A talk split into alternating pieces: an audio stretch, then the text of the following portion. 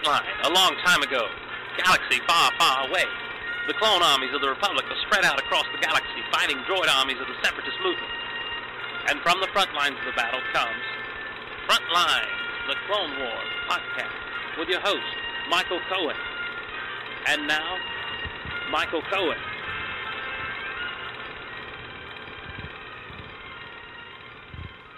Hey, everybody, welcome to the 30th episode of Frontlines, the Clone Wars podcast. This is for the episode Legacy of Terror.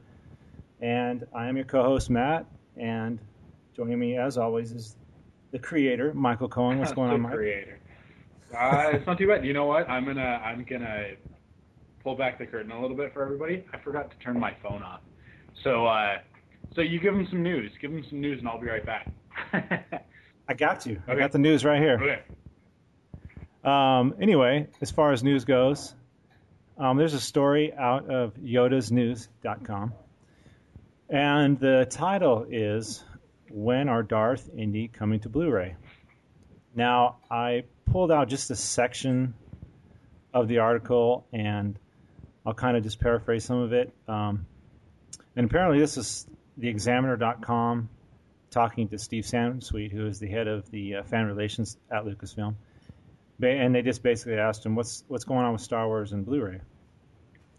And then his answer is maybe depending on whether or not video streaming steals Blu-ray's thunder. And he also says um, in quotes, I mean, obviously we've been looking at that for a couple of years. Um, I think one one of the questions is when is the market penetration there? And these days, will there be a market penetration before everything goes streaming? If a Blu-ray version of Star Wars does happen, uh, expect a complete set of Star Wars movies, a lot of extras and deleted footage, and anything anyone could ever want. This is from Steve Sansweet. Now, I wanted to bring this up because this is the the issue I have with Blu-ray right now, and I'm gonna get one. I mean, Blu-rays are you know sub hundred dollars now, pretty much. You know, you can find a couple. Um, but I'm a little afraid of what's going on with the streaming, and I think that Lucasfilm may be waiting, possibly, for what's going to happen with with the streaming issue. Um, I don't know, Mike, what you think of that. Uh, I think the whole thing's just a smokescreen because I'm pretty sure that this is all a load of hooey, a load of bantha poodoo to use the parlance of, uh, of our fandom. Yeah. Um, yeah, because like I understand what you're saying about streaming because with like Netflix and all that sort of thing, but you don't like you don't own streaming video, and something's got to be a high def video that you can own. Because I mean, like, what did I go on and on about last week? I went on and on about the Wicked box set that they did for season one of Clone Wars. Now, if they were only selling it streaming, I don't even know how that would work. Like, what you would pay to rent it, or you could pay to buy it and watch it as much. I'm as sure you buying it. You know, like, I don't, I don't ever want them to go 100% streaming. I like owning DVDs and Blu-rays and stuff like that. So, um, I think that this is like this is a very good excuse for them to hide behind. But the reason why I say that it's uh, that it's probably just like a, a bold-faced lie is that I I mean I've got the season one Blu-ray of Clone Wars. It has footage of of Star Wars, like of the original trilogy, and uh, it's high def. It looks high def. So Well, it means that they've got the high def footage. All they have to do is print it to some Blu-rays. And I'm sorry, with all of the crappy bo- like DVD box sets that they've put out in the last five years, you can't tell me that that they wouldn't just release this just to release it. Like it's it's silly to me. Like I understand that you know they want to do a, a complete set with de- with extras and deleted footage and blah blah blah. So there's resources that go into that.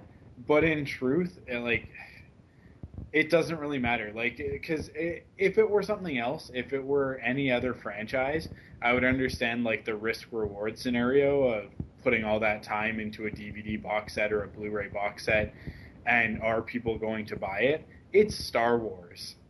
You could put oh, out it. Star Wars toilet paper and people would buy it. I mean, that's the joke from Spaceballs, right? Like they had Right. Spaceballs, the toilet paper, in that movie because Star Wars fans will buy anything.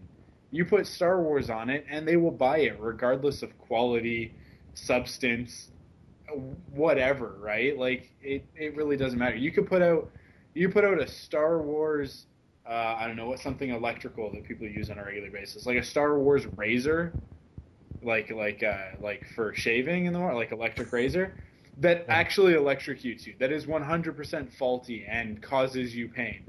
But put like some little, you know, R2D2, you know, like electric shock attachment thing on the back of the box and people would buy it going yeah i love it when my razor electrocutes me because it's just like r2d2 because star wars fans for the most part like as a whole we're uh, we're pretty dumb and we'll buy just about anything and i'm included in that. I mean i spend way too much money on this crap.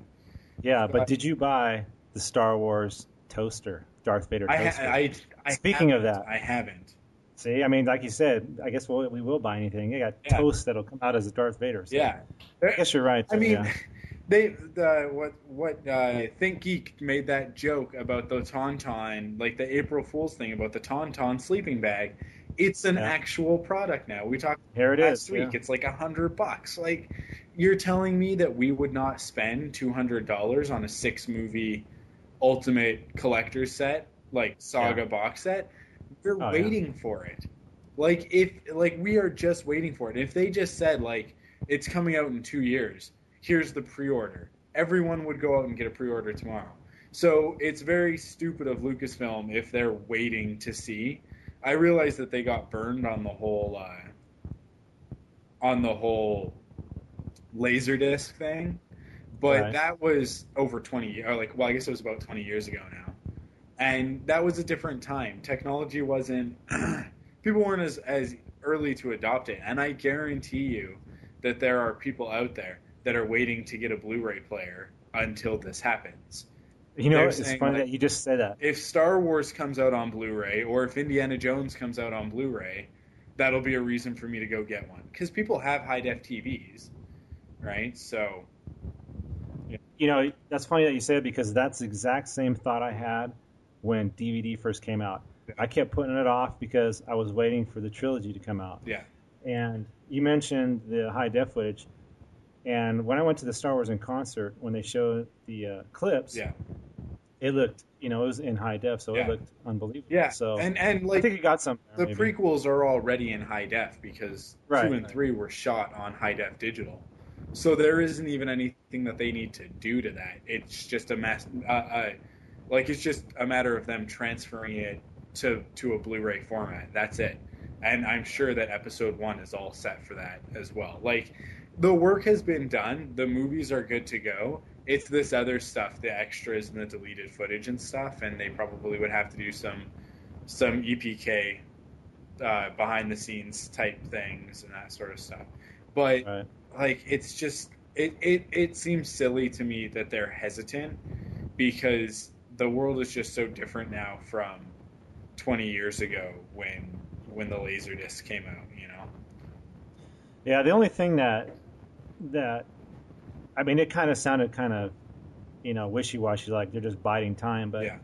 that's the thing with with the with the Lucasfilm. I mean, things take so long to come out. And it's like, come on, you know, they got the Blu-ray for the the Clone Wars, but um, you know, there's a lot That's of big that's movies the that thing. out. That's the other thing that just kind of gets me is like Clone Wars the movie came out on Blu-ray, season 1 box set came out on Blu-ray. So and with special stuff, stuff that the regular editions don't have.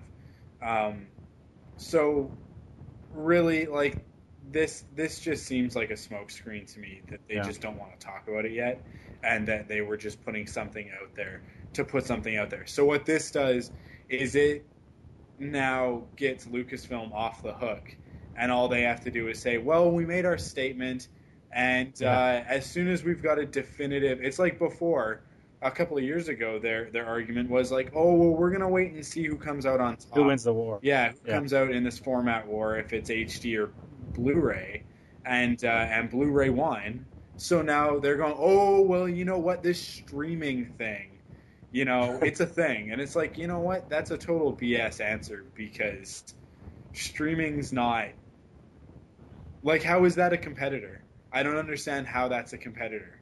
How how like oh we'd rather do it streaming than Blu-ray if that's an opportunity, and it's like why? That's not something to own.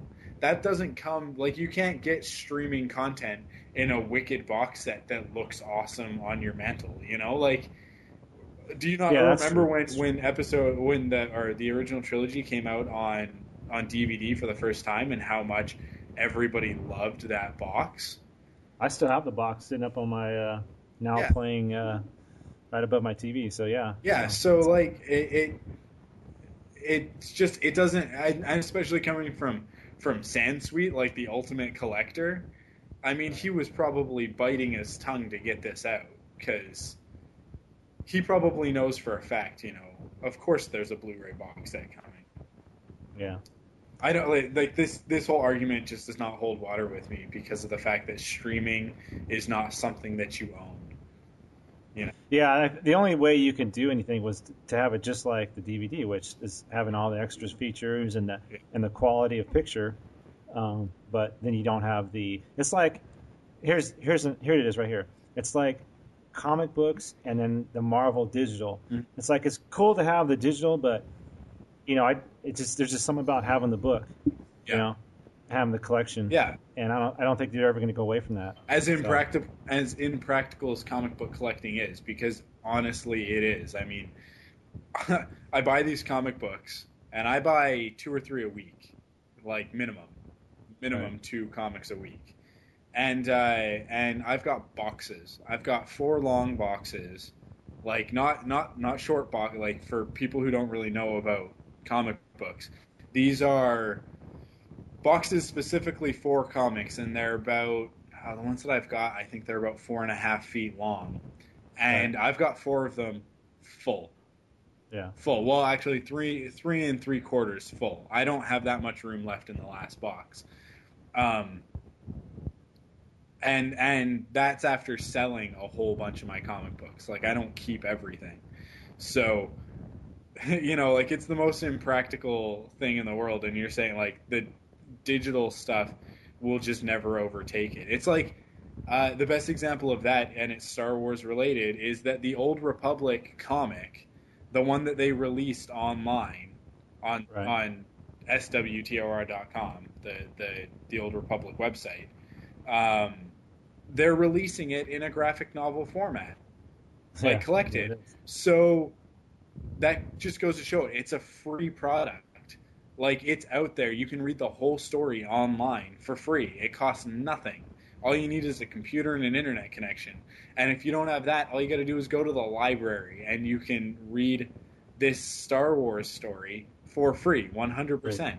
But Yeah. people will buy it. People will buy it. Like that is guaranteed. And especially because it's Star Wars, because Star Wars fans will buy anything. I mean, I've said it before and I will continue to say it. The comic books and the novels, as they are right now, are the perfect example of that. You know, like they just keep producing the same tired stuff, and we just keep buying it because we're Star Wars fans, and if it's got Star Wars printed on it, we'll spend money. We'll take it. You know, Oh yeah. so Yeah. So we're we're calling you out, Sansweet. yeah, yeah. I call I call 100% Bantha Poodoo on this one. 100. Yeah. Yeah.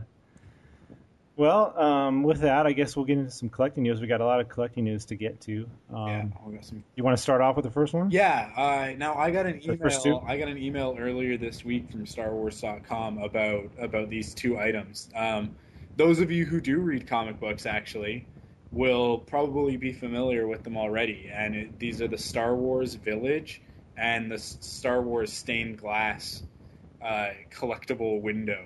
I guess I don't know what do, what do they call it. Uh, the first ever Star Wars illuminating stained glass panorama. Stained glass panorama. It's yeah. A, it's a mouthful. But uh, these two items, they're sort of like just in time for the holidays, sort of thing. The village is kind of like uh, for those of you who've got uh, Christmas collections, or your parents maybe collect Christmas stuff, and you've got your uh, your little Santa's village or your little winter scene, you know, that you put out every year at Christmas. Um, this is the same idea, only instead of it being Christmassy, it's it's Star Wars. So the first one that's coming out is uh, is Tatooine. It's the Mos Eisley Cantina, and uh, and it comes with a little. Who's it come with? It comes with a free Luke Skywalker figure. Luke Skywalker. Well, it has Obi Wan. Pictured, pictured it has Obi Wan, 3PO, and R2, but according to the little write up, all you get with it, with Oh, the Luke, set, yeah. is is Luke. So I'm guessing that you buy the little guys separate, like the little figures separately. Because the second one that they've got coming out that they just announced uh, with this email actually is the Hoth Rebel base, which looks really cool. Like the Mos Eisley Yeah. Cantina, not that exciting. I mean, it's kind of cool because it's got that little, it's got the little pod from uh, from 2001 that Oh yeah, yeah. that's parked outside, and you know, like it, Right. it's definitely like accurate. You know, it's not 100% accurate because they've sort of made it 360 degrees. Like each angle of it is a different is a different kind of building, sort of thing. Like where they've kind of clumped it all together. Um, so, but it's not that exciting. It's a it's any hovel from Tatooine. You know, like we've all seen them Yeah. hundreds of times. It's like a Star Wars nativity scene almost. Yeah, here. yeah. Um, but this this Hoth one is so cool because it's like it's got the shield doors, the ion Right. cannon, and the shield generator, kind of all into this ice, this big like ice mountain. Um, Right. And it looks like pictured. It looks like there's a couple of uh, snow troopers, or maybe a snow trooper and a and a rebel trooper, and uh, and there's someone on a tauntaun. It's more than Tauntaun. Luke. But uh, yeah, it looks Darth Vader. Yeah, well, the Vader it comes with. So, yeah, oh, Okay. I. It looks pretty cool, and this looks like it's going to be a pretty cool set. The drawback to this is that it says right here three installments of just 1998 per issue, which they're referring to each each part of the set as an issue. I don't know why. Like, I don't know Yeah. why they wouldn't say like per. I don't know. I guess that's Yeah. why, because it's kind of confusing. Like what per house? Because some of them are houses, but Yeah. um, yeah, per issue. So it's kind of a subscription plan. Um, but 1998.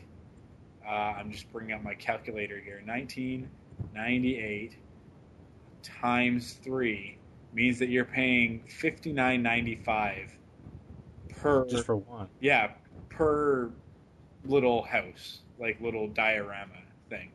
Um, and in my opinion, that's totally not worth it. Like I might pay forty bucks, but sixty bucks, that's Yeah. expensive. Ugh. That's Yeah. that's like forty bucks is a lot of money for something like this because they're just these miniature little little deals, right? Uh, it does it say? I can't remember when we went over this before if they're hand painted or not, but hand painted, uh, uh, Uh, hand yeah. hand numbered. It says Numbered. uh, fully sculpted 3D building is expertly handcrafted and hand painted to capture the details of memorable scenes from the Star Wars films. So, uh, I mean, we can expect more of these to be coming out. Uh, it's it's going to be like a whole, just a whole thing, like a whole collection of them. Um, so, I mean, eventually we'll probably see an Ewok village, and you know, Yeah. uh, let's see what would we have from episode one. What would you, what would you what would you think you'd have from episode one? Because if they've already got Mos Eisley, oh. Probably like Yeah. Naboo or something like that. Naboo, Like maybe. the palace, uh, Yeah. with like a little Naboo fighter sticking out of it or something. Yeah, that's true. Yeah. Okay. Uh, episode two, Two. we would probably get either Kamino or Geonosis. Kamino. Yeah. I think Kamino would be pretty cool.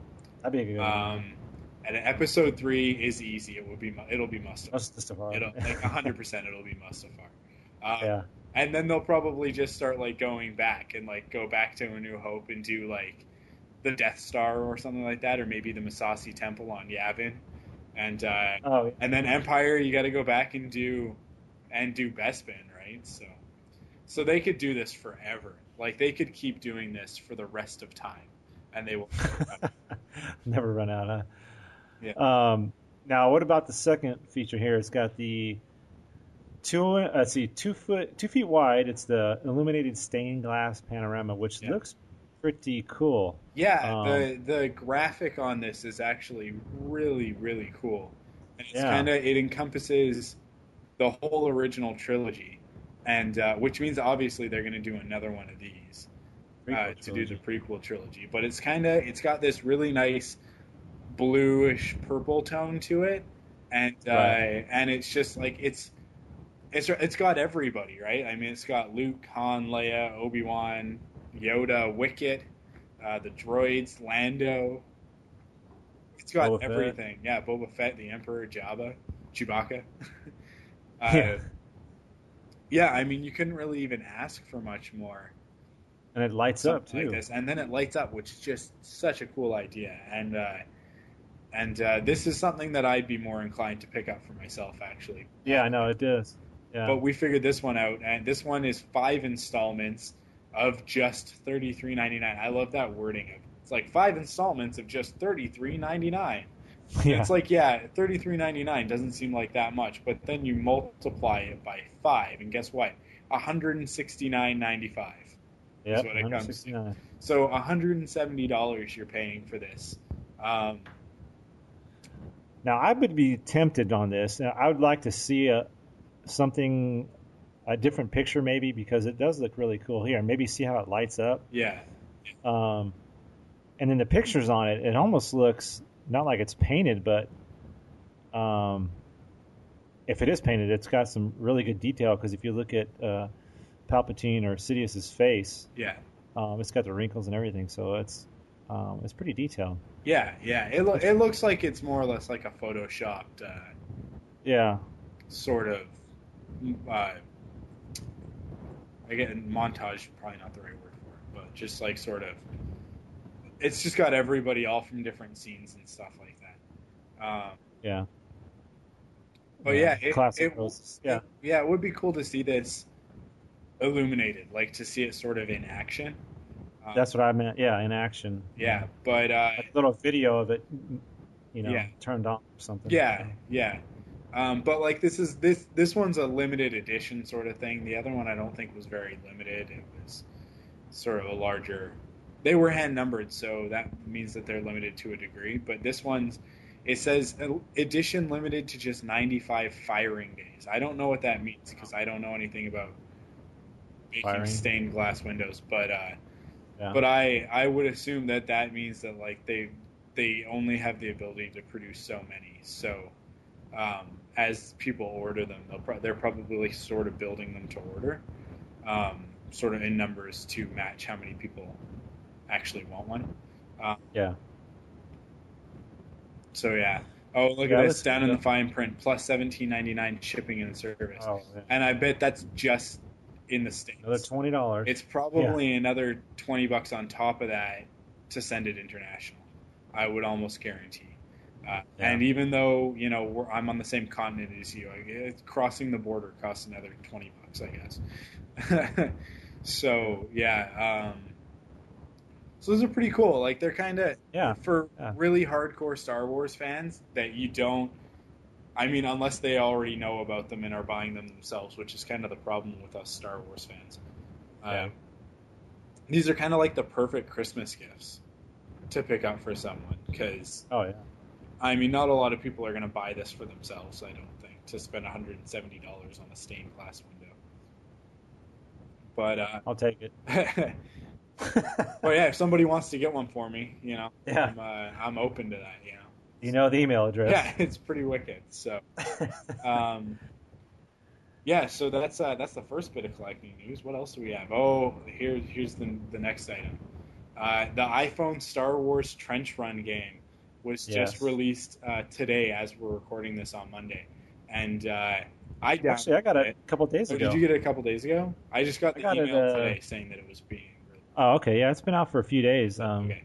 Uh, well, I just. I just picked it up today, downloaded it, and uh, I give it like five out of five. It's a little Yeah, short. It, like there's not a lot to it. It's fairly simple, but uh, for an iPhone game for five bucks, it's pretty awesome. Oh yeah, I thought it was going to be about ten bucks. You know, I I mentioned this a couple podcasts ago, and I thought you know ten because that's a lot of times what they were for um, the THQ games. Yeah. But four ninety nine, and you get you know scenes right out of the movie. Yeah. Um, and it's pretty. It's not that easy too. I'm not the greatest gamer, um, but and I'm not a big iPhone gamer.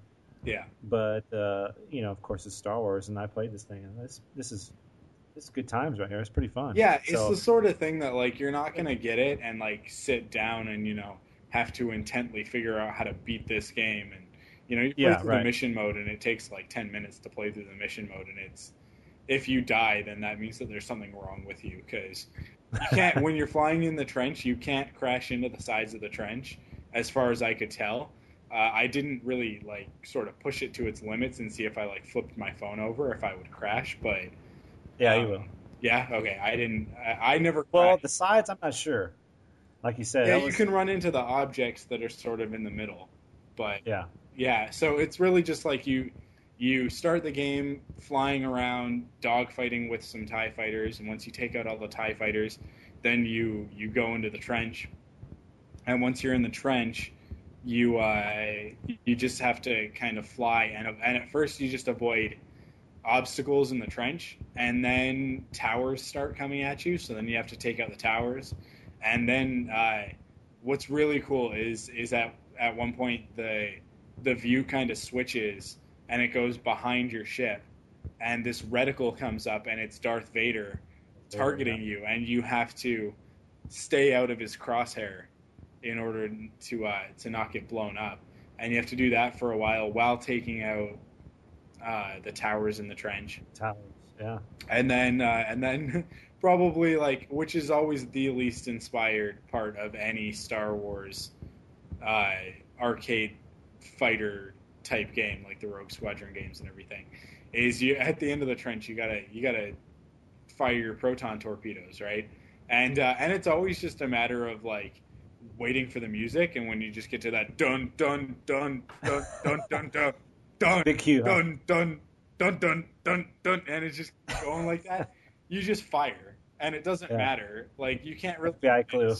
as long Yeah. as you can see the the exhaust port and you fire it'll go in so it's like the easiest part of the game is blowing up the Death Star which I found Have you finished the whole game? yeah I finished the whole thing Oh, and wow. uh, and then they, it's got some other modes though. So once you've done that, which you kind of do that once, and you're kind of like, yeah, that was all right. But uh, it's got the arcade mode arcade mode. Yeah. where you can just dogfight. You dogfight for five levels, um, and you actually have to dogfight Darth Vader on and on the last level, which is pretty cool. Um, and then I haven't done the trench as uh, as the arcade thing, but I assume that it's fairly similar. That you just kind of It's pretty similar. Yeah. go down the trench and it just gets more difficult as you progress, Right. Yeah. Sort of thing. So, so for, for So, five yeah. bucks, it's the sort of thing that you would sit and if you're waiting for the bus, you know, Oh yeah. or yeah. you, you know, you're you're waiting for, you know, I I often will sit and wait for my girlfriend to get off work at, at the mall because she works at the Toys R Us and uh, and I'll be sitting there waiting for her, her to uh, to finish her shift, and you know, a lot of the time I'll watch something on my phone like. Uh, Right. uh, Clone Wars or something like that. But now I can just play Star Wars. I can just It is a trench run game, yeah. Tie fighters. So uh, the fact that I, maybe it's just the fact that they haven't put out a Rogue Squadron game in so long that I'm just like, You were fiending for something. yeah, yeah. So Yeah. I downloaded it and then I downloaded it and then I read the reviews, which is never a good practice. People Yeah. like no, don't do it. You just read the review first and then download something. But I just I was so excited about it that I just downloaded it. I was like five bucks, no problem. I'm gonna get it. And I Yeah. downloaded it and then I read the reviews and it was like there was one four star review, and uh, the rest of them were all one star. And I was kind of like, oh, I may have made a mistake. And everybody's like, this is super short. This is totally not worth five bucks.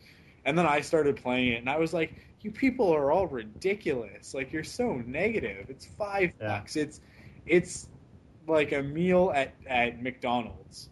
You know, Yeah. like it's a it's a Big Mac and that fries. You know, like Yeah. who cares? It's five bucks. You can get another five bucks tomorrow. You know, like equate Yeah. equate that to your to your wage. I don't know. I don't know what wages are like in the states, but here it's like it's like eight fifty an hour is minimum wage. So It's around the same here. Yeah. yeah, so like, is this game worth an hour's worth of your work? Maybe not, but that's why it's only five bucks and not eight bucks, it's not eight. right? Because it's kind of it's almost there for me, but you know. Really, Yeah, I- you're I gonna like work it, another hour and get your five bucks back. It's not really that big of a deal. Yeah, I think for four ninety nine, Yeah. hey, not, not good game. Yeah, you can't really complain too much. Yeah. Um, okay, now we're into the Mimobot Series Five. Vote Yeah. for the next Mimobot Star Wars character. Go ahead, Mike. So, uh, When you found this one. Yeah, so they Mimobot. I don't know if people are not familiar with it. They're the um, USB drives. You can see them on StarWarsShop.com, um, and they're USB drives of Star Wars characters. And uh, the cooler ones are ones like Darth Vader and Boba Fett and Stormtroopers and Jango, because all the characters who have helmets, you if you when you pull the cap off to reveal the uh, the USB plug. Um, if it's a helmeted character, you pull it off and it'll show their face underneath. Face. With Yeah. characters like Luke Skywalker or Han Solo or whatever, you're just kind of like pulling off the top of their head. Half their head. But Yeah. uh, I mean, Half they their- do have the the X-wing fighter pilot who has a helmet that comes off. But um, the ones that they've got here are Tusken Raider, Tie Fighter pilot, Obi Wan Kenobi, and Greedo. Um, and the Obi Wan is is old Obi Wan, like Ben Kenobi. Um, Right. Original trilogy. Yeah, Obi-Wan. yeah. OT Obi. Yeah. um, and they're, they're pretty cool. Like these ones are, it's a pretty cool selection to choose from. So, what they're saying is, you go on the website and you cast your vote to determine who the next one is. Um, that doesn't mean that you know you're never going to see these other ones. I guarantee, if Yeah. if you know Tie Fighter pilot wins out, um, that Obi Wan Kenobi will get released in the next wave, or that they'll do another vote thing or something like that. Right. I I put my vote in for Obi Wan Kenobi, of course.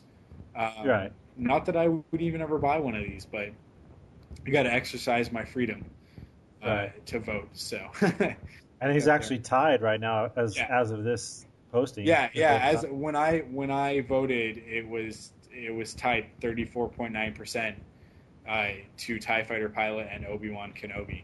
Uh, Tusken Raider is following after that with fifteen point five, and then Greedo is pretty close behind with fourteen point seven. So, uh, you know, pretty good showing for everybody, but clearly.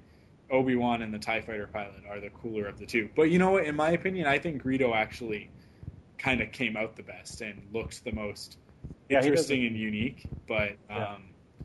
But the the really cool thing is just by casting your vote, you put in your email in order to do that, so that they can verify. You know, so that you can't just keep voting for the same one over and over. Um, so you put in your email, and uh, when you vote. You'll receive a 20% discount on the winning design and get first dibs on the full Star Wars Mimobot Series 5, which comes out uh, this coming March. So, uh, to get the 20% off, that's pretty wicked. Uh, Yeah, that's that's a pretty good chunk right there. yeah, so if if it ends up being Obi Wan and I get 20% off, I might just have to order it because, you know, it's a good Yeah. deal. So, uh, And these are a little more expensive than you would get a normal. yeah, they cost a little bit more because it's like MimoBot does a few other lines as well as Star Wars. They also do uh, Hello Kitty ones and they do uh, Tokidoki, just kind of like that urban vinyl designer toy Right. Uh, line. Um, they do some other stuff as well. I think they might even do like a Battlestar Galactica or something like that. So, Oh yeah. so they do a lot of these different licensed things, and it's just, I mean, we've all got USB drives now. I'm pretty sure that that just about everybody, you know, under, Carries one around. yeah, everybody under 40 pretty much has a USB drive. Uh, At Yeah. least 95% of people, right? So.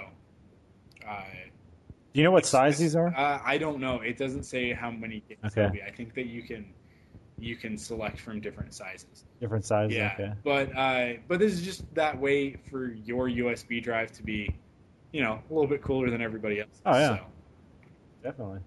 so if you're a computer nerd like some of us, uh, Check out Me- Mimobots. yeah, it's a cool it's a cool thing to to just sort of spice up your otherwise boring. I mean, my USB drive's just a black stick.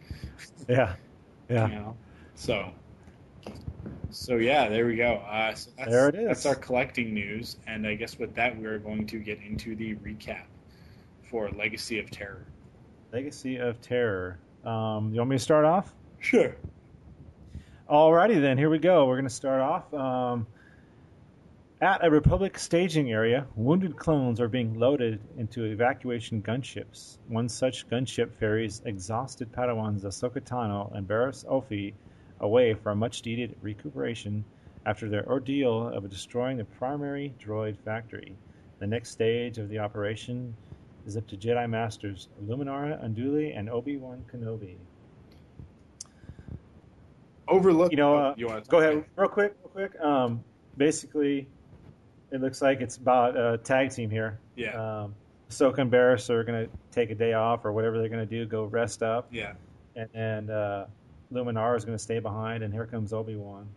Yeah. Um, back from the first episode of this story arc.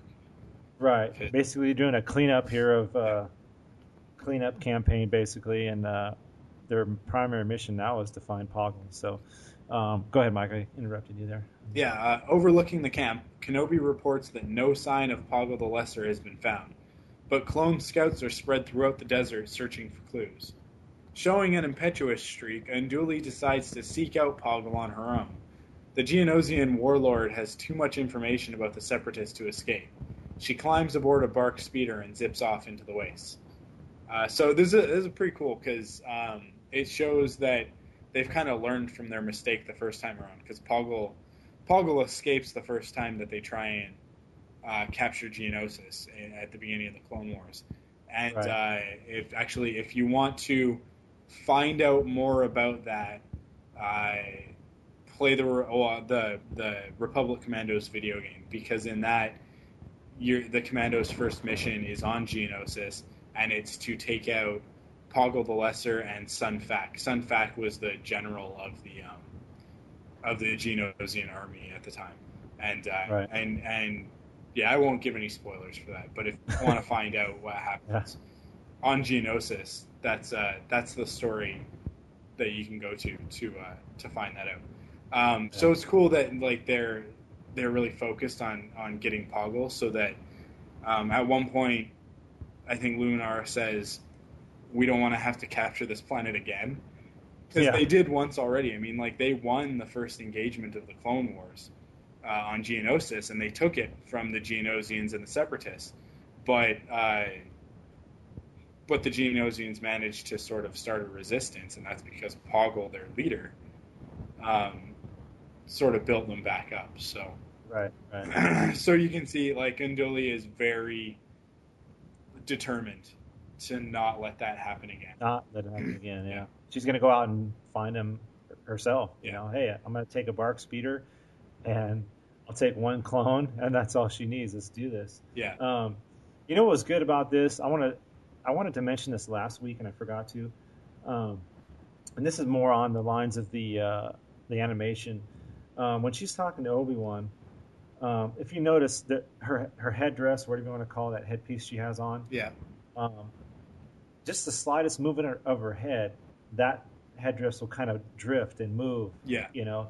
And then as she puts her hand on the BARC speeder, um, you can see the, the pressure of it. The BARC speeder will, will move. And I saw that and I rewound it a couple of times because I thought that was kind of interesting how detailed they're getting with, with the animation. Yeah. And we already know that the animation is, is top notch, especially as the episodes go on and on. yeah. Um, but that was one thing that kind of stood out to me. I kind of saw that. I go, wow, you know, well, that's pretty amazing. this episode is about I think the fifth or maybe sixth time that we've had Luminara in an episode featured, like uh, Right. actually with a you know with speaking lines and stuff, and that's not to mention the the other times that she's even just been in the um, you know in sort of the the montage at the beginning, because Right. she's been in a few of those as well. So she's becoming very quickly one of the the more key Jedi. I mean, it's Right. it- we've got like Obi Wan, Anakin, and Ahsoka, who are in most of the episodes. But uh, but I would think I, I'd have to take a look. But I would think that that Luminara is the next one after after the three of them, after those three key characters, for a number of important appearances in in the series. Um, Yeah. Even even more so than than like Yoda and Mace Windu, because Yoda really, I mean, the beginning of the season, of the first season, did a couple of things, uh, but towards the end of the season, anytime he was there, we also saw Luminara Unduli. So Right. um, sh- like they've obviously figured out how to animate her and and uh, what things to focus on, like her, and perfected uh, sort of the technical aspects of her of her animation, like the right. like you were talking about, like her headdress and that sort of thing. So uh, as we see these characters more and more, I think they get better and better at animating them. Or lifelike, yeah. Yeah, because the more we see Ahsoka, the more defined her lightsaber style seems to become.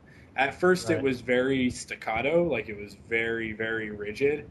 Um, and now, I mean, like with last week's episode, at one point she kind of does like a forward handspring while using her lightsaber, or not even a forward handspring. It's just sort of like like a forward cartwheel, but it's Cartwheel it's really slow and deliberate. And as she does it, she's taking out battle droids or Geonosians or something like that. And I was, it really stood out to me as just like them really stepping outside of the very general lightsaber Style. uh, yeah, styles of just like sort of standing there and blocking blaster bolts or Right. running up and doing a couple of moves or whatever. I have to take a look at who directed it because um, in the in the season one box set uh, for the episode uh, Defenders of Peace, the guy who directed that one, every like a bunch of people commented that he was very he was very keen on making sure that each character had their sort of signature move for that episode. Oh, okay. Like they had a Yeah. very cool move. And I don't know, maybe that's just his influence going through, or maybe he directed both episodes. Because in that episode, if you remember, you get that really cool uh, moment with Anakin where he runs up into the midst of all of the battle droids and sort of does his sweeping Right. arc and then jumps up and and takes out the tank and Right. uh, and it's a really cool moment for Anakin and everybody else sort of has one of them as well because uh, Aayla does something and so does Ahsoka so um, either that's just sort of like infected the rest of the of the directing crew Creators. or yeah. like they're they're all going like, yeah, that's cool. Like they should each have one signature move per episode. Um, Yeah. Just to sort of show that these guys are each different and they all have different styles, which is something that's important in the movies, right? Oh yeah. uh, maybe not in the original trilogy, but in the in the prequel trilogy. prequel trilogy. Sure. So, so yeah, it shows. It just goes to show that they are improving this animation with every single episode that they do. Definitely. Definitely. Yeah. Um, deep in the desert, a lone, battered AAT assault tank loaded with three worst for wear battle droids carries Poggle the Lesser and two royal guards. The tank tows several crates of munitions. A bump in their path causes a box to fall behind, but Poggle orders to keep pressing forward. Aboard a Jedi transport resting at a Geonosian landing zone, Ki-Adi-Mundi has recovered from his injuries and consults a number of strategic charts and maps. He is joined by Obi-Wan Kenobi, who is happy to see the serene Jedi Master up and about. Poring over the remotely gathered data, they continue their search for Poggle the Lesser. Now on the um, the just what I read, the uh, the tank that that one munition box fell Yeah. off. I'm trying to figure out what the purpose of seeing that was. Are, are we going to see this box again, or is that just No, I think Uh, that it was just what was that? to show that they were kind of they were sloppy and that they were leaving a trail for the Jedi to follow because um, because they Okay. they find it, don't they? Don't Well, yeah, Luminara, yeah, Luminara. they find it yeah, they know that they're heading in the right direction. So Right. if that right. box hadn't fallen, I don't think they would have known that they were heading in the right direction. That because they, were just following tank tracks. Because even though they're hover tanks, they do leave a trail because they kick up dust as they move and that sort of thing. So, um, so yeah, they. I think it was just sort of to show that Poggle is in such a distressed state that he's just trying to go as fast as possible, and Okay. and it doesn't matter how fast he is because if he's going to just lead them right to where he's going. But uh, yeah, Because someone theorized uh, somewhere on the internet that um, that box is going to end up on the ship, and that's where the the worms get um, cut loose in the next episode. But I don't know. Oh, You maybe. know, that's just something. you know, I got know, the feeling, and I'll, I'll I was kind of going to mention this towards the end of the episode. We can wait though. Okay, I'll I'll we'll talk about it at the end of the episode. Okay. Okay. Mark that down. Don't forget it. um, we'll continue here. Luminara Unduli reports from the western deserts.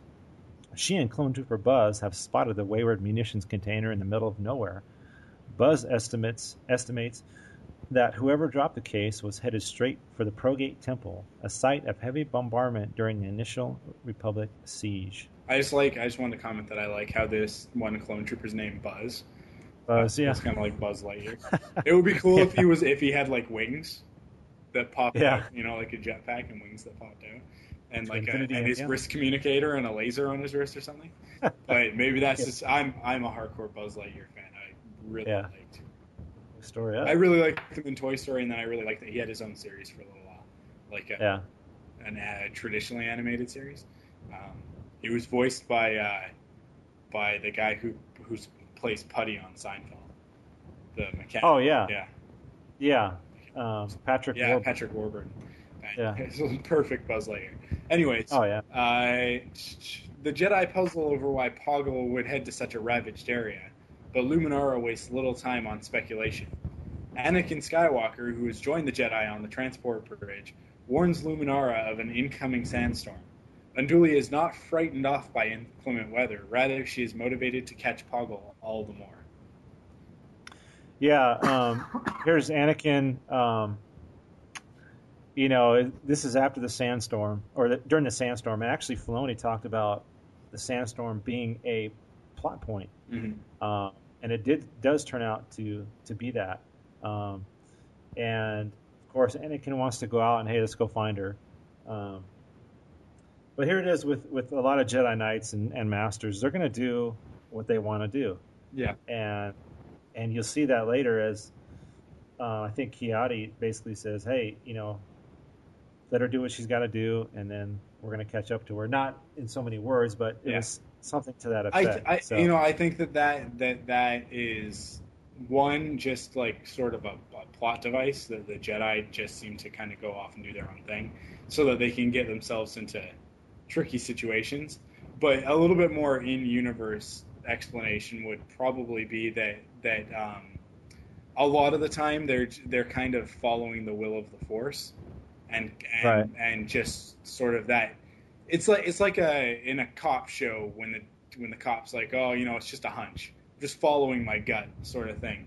But with the Jedi, that means a little bit more because when they're following their gut, it's a little bit more than just a feeling. It's it's often like communication with the Force that's leading them towards that conclusion. So I think that that's why we see the the, the Jedi sort of heading down this like on these dangerous paths all the time and very quick to to rush off into dangerous situations because yeah, that's just by the nature of of their philosophy and their lifestyle that's just how they're going to act when they get That's that feeling they're going to act on it right that's and they're yeah, training.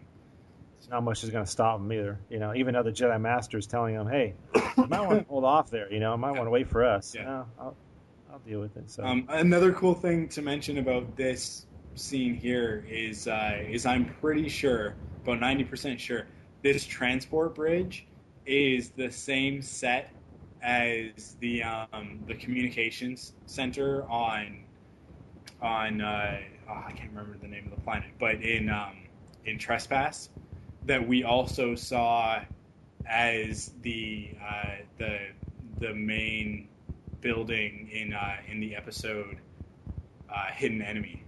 So Oh, they yeah? take these sets. Yeah, it's like well, it's on the it's on the the season one box set. They kind of talk about it that they Okay. repurpose these settings a lot of the time because the Republic stuff, like it's all it's all going to be similar, right? It's all going to look more or less the same. They're building stuff from the same plans, Right. and these are all kind of prefabricated buildings that they kind of just drop the pieces on a planet and assemble it really quickly. So Yeah. that's kind of their explanation for using the same Okay. set, but just making it different outside the windows. Yeah, Um, really, And I mean, like yeah. in Trespass, everything was frozen and it was kind of frosted over and that sort of thing. And uh, Now we got a sandstorm. yeah, and now we've got it where it's kind of got this dirty look with the sandstorm. So, although we've seen this set now, this is the third time I think, maybe even the fourth. Um, it's kind of different every time. So Yeah, I didn't even notice, so I, Yeah. until you pointed it out. Yeah. Okay. Um, the choking cloud of dust has already consumed Poggle's escape tank. One of the hapless battle droids disappears in the sands. Poggle, nonetheless, continues to press on. Luminara and Buzz can't spot Poggle in the storm, but they keep their bearing toward the Progate Temple. back at the Jedi transport, Kenobi, Ki-Adi-Mundi, and Skywalker are stranded by the harsh winds, and try not to worry too much about their sandbound compatriot. Luminara has found the temple, and she and Buzz dismount their speeders and take refuge from the winds inside the temple ruins, marked by creepy icons. Luminara contacts the Jedi transport with an update. Kenobi advises her not to proceed further until the storm lets up and the Jedi can provide backup. Buzz spots, but Buzz spots an entrance to an underground cavern. Luminara reports that Poggle has gone into the catacombs. Her holo- hologram is suddenly cut short as Buzz screams at something,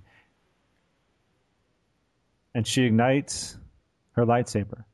The Jedi and the transport are left to fear the worst. Skywalker is determined to go get her, but he must wait for the storm to lift. The gunships will not handle the whirling dust. Are you sure he went into the temple? Yes, we saw him enter, but I think he's gone down into the catacombs below. Those catacombs go on for miles. I fear we may have lost him. Get yourself out of there. Master Unduli! Master Unduli! We've lost the connection. Where are you going? Take a guess. We'll never get to her in this storm. The gunships can't handle it. We can't wait. I'm sorry, Skywalker. We have no choice. We must be patient and trust in Master Unduli. We'll leave as soon as the storm lifts. So, like I said a few minutes ago, you know, here's um, Ki-Adi-Mundi saying, "Hey, we just got to trust her; she can handle herself." Yeah. And you know, they're not going to go out and risk anything. And it kind of reminded me of uh, the Hoth scene with, uh, you know, Leia and Chewie, Chewie Yeah. waiting, and they no, we can't go out in the storm. You know, the, the ships aren't going to handle the storm. Um, so I don't know if that was a callback to that or just coincidence. Yeah. But it kind of reminded me of that. But um, yeah, that was basically the first act. Um, and now we're starting to get into the creepiness of this episode. Yeah, this has all sort of been a setup for uh, for what's going to happen in the rest of the episode. It's Yes. very different from from a normal Star Wars story. It feels, it felt very different. Uh, Yeah.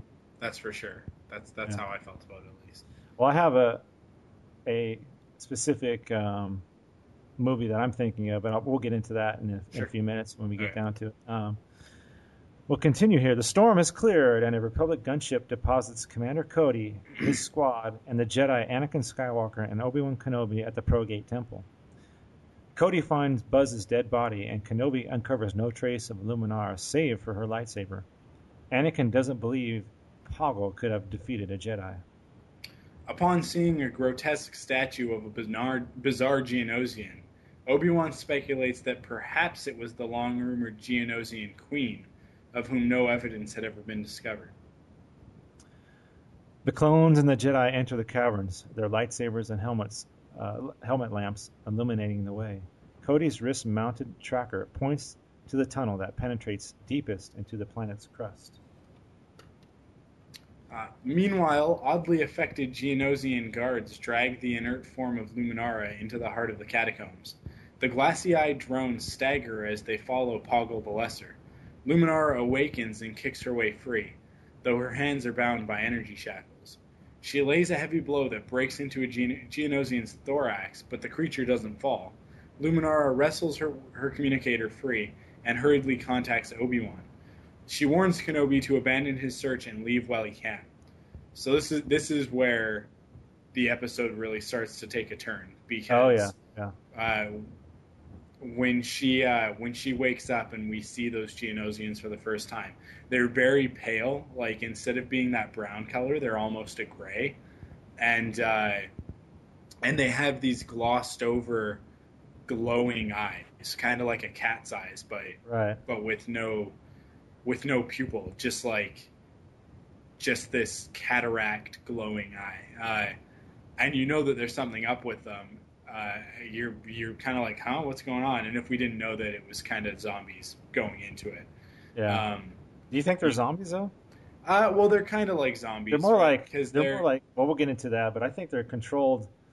Well, I'll save it for a little bit, a little bit All right. later. Go Um, ahead. Go ahead. Well, because she she busts into this thing's thorax into the into the back end of this Geonosian, and and uh, and it crushes and sort of crumbles, and and uh, but this thing doesn't even. I don't know. It doesn't even really make any noise about it. It doesn't even like cry out in pain or anything. Oh, right? right. It just kind of keeps coming, and uh, and we see much more of that later on. That they these are just sort of they're mindless drones, uh, even more so than the regular Geonosians who kind of have no personality and are just. Yeah. Now, did you ever hear any of anything about this queen um, before this uh, episode? No, and I actually kind of wondered about that. Maybe we should have Yeah. done a little bit of research, but uh, but I've never heard anything about the Geonosian Queen before, and never really thought about it. But I mean, it makes a lot of sense if they're bugs. That's kind of the way that it would go, right?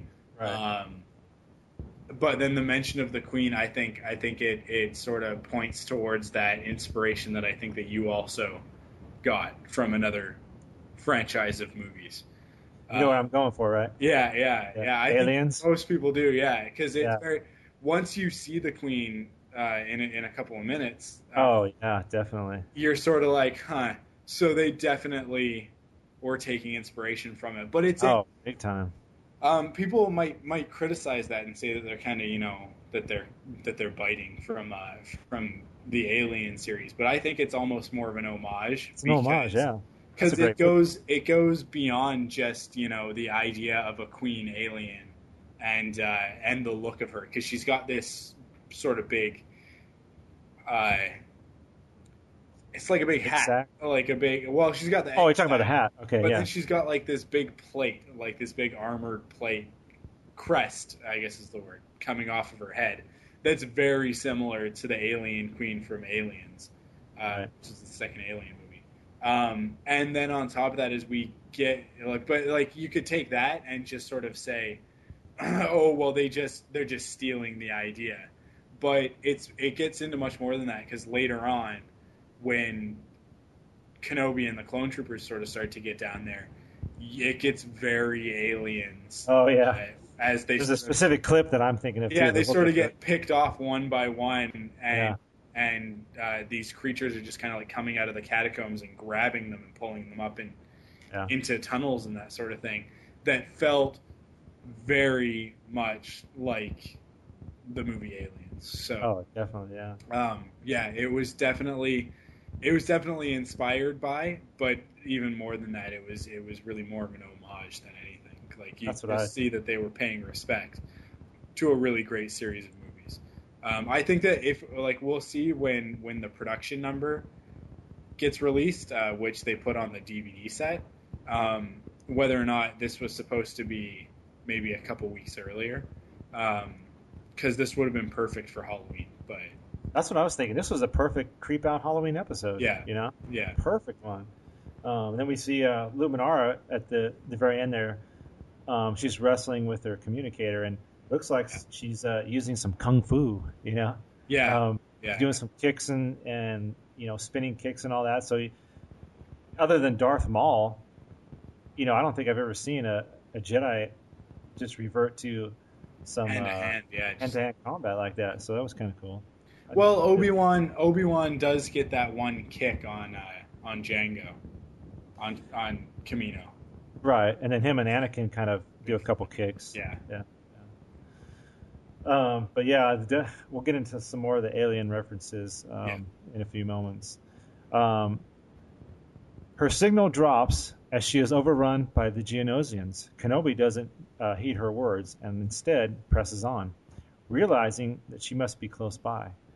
Rounding a bend, the clones run into a horde of Geonosian warriors. The squealing insects swarm them, forcing the troops to open fire and the Jedi to attack with their lightsabers. The blaster fire cuts into the Geonosians, but they do, they do not fall, despite uh, taking what uh, appears to be lethal wounds. In the blink of an eye, a clone trooper spots a strange, bright green worm flicker through a Geonosian's nasal cavity during the fight. Now, this is where an instance where I got the, another alien reference, and we're probably thinking the same thing here. They turn on, they have the lightsabers as they're going through the, the uh, catacombs, and then the clones have their lights on. Yeah. And then all of a sudden, boom, they hit to a bunch of the uh, Geonosians on the ceiling, kind of crawling at Yeah. them. Yeah. Immediately, right That there, was like- that was really the Oh, moment man. that I kind of started to put it together. That Yes. it was that it Yes. was an aliens inspired episode, and that Right. really what they were doing, they were just using this idea of these worms and these and the queen to sort of just flesh out their concept for this this aliens inspired episode. Like it's just really a contrivance in order for them to be able to tell this sort of story. But as it gets into it, it sort of starts to change and it, it becomes its Yeah. own. So yeah, yeah. I'm good with. Um, go ahead, Mike. Yeah. Outnumbered, Kenobi orders a retreat. The clones blast the tunnel supports, collapsing the caverns on top of the relentless Geonosians. Anakin is bewildered by the aliens' tenacity. Uh, Kenobi has heard rumors of a Geonosian hive mind so powerful that it can even animate the dead. This deep in the caverns, the Jedi cannot get a comlink signal, so Kenobi orders two clones to backtrack to the surface and contact Ki-Adi-Mundi for reinforcements. They do not get very far before being killed by Geonosian zombies. See, even here, because like these, this is taken from the the official description from Right. StarWars.com, and they refer to them as zombies. So Right. Yeah. it's definitely supposed to be a zombie sort of feel. Um, but these guys, like Obi Wan, makes the first mistake in a in a horror movie. He breaks up the group. You never yeah, he never do ever that. break up the party. Uh, never break up the party. And how about the two that have to go? Yeah. You're like, what the heck? Yeah. Yeah, they just kind of, you know, you might as well give them red shirts. Yeah, exactly. Star Trek reference. Yeah. Um, yeah, I know. You knew right when those two were sent. It's like, oh, this is not good. The second that happened, I was like, those guys are dead. They're Yeah. dead. They're clone troopers, and two of them by themselves, they're dead. Yeah. Oh well. All right. Um, in the central hive, Luminara awakens to find herself pinned in a Geonosian energy trap. She sees the undulating egg sac of the enormous, hideous Geonosian queen. Anakin, Obi-Wan, Cody, and the clones find the royal chamber where Poggle the Lesser kneels in supplication to Karina the Great. The intruders stay hidden, spying on the proceedings. Anakin is set to attack, but Kenobi wants answers. He wants to know what the Geonosians are up to.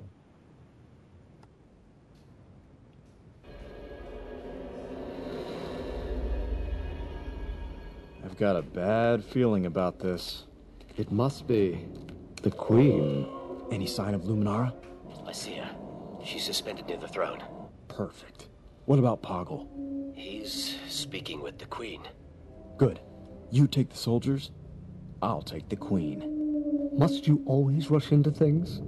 Oh no. You don't actually want to talk to it, do you? Matter of fact, I do. Anakin, don't you wonder why they took Luminara captive? Why not just kill her? She's leverage. She's a hostage. Leverage for what? No, there's something else going on here, and these zombies are connected to it. Fine. We'll try it your way. So, Um, are you?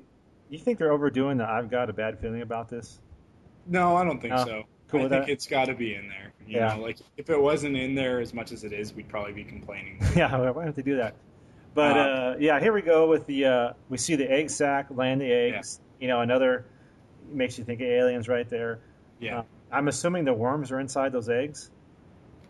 Uh, yeah, I think so. I think that's that's what what they're getting at. But I don't know because the eggs are kind of big, so maybe they're maybe they're Geonosian larvae or something. But Yeah. I don't know.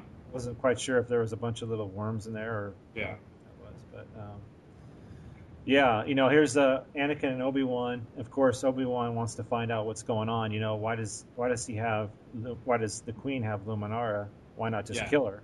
Yeah. Anakin just wants to handle business. So, um, but Anakin kind of defers to Obi Wan and says, "Okay, well, we'll give I'll give you you know a couple minutes, and then then it's time for me to take over." You know, kind of Yeah. like so.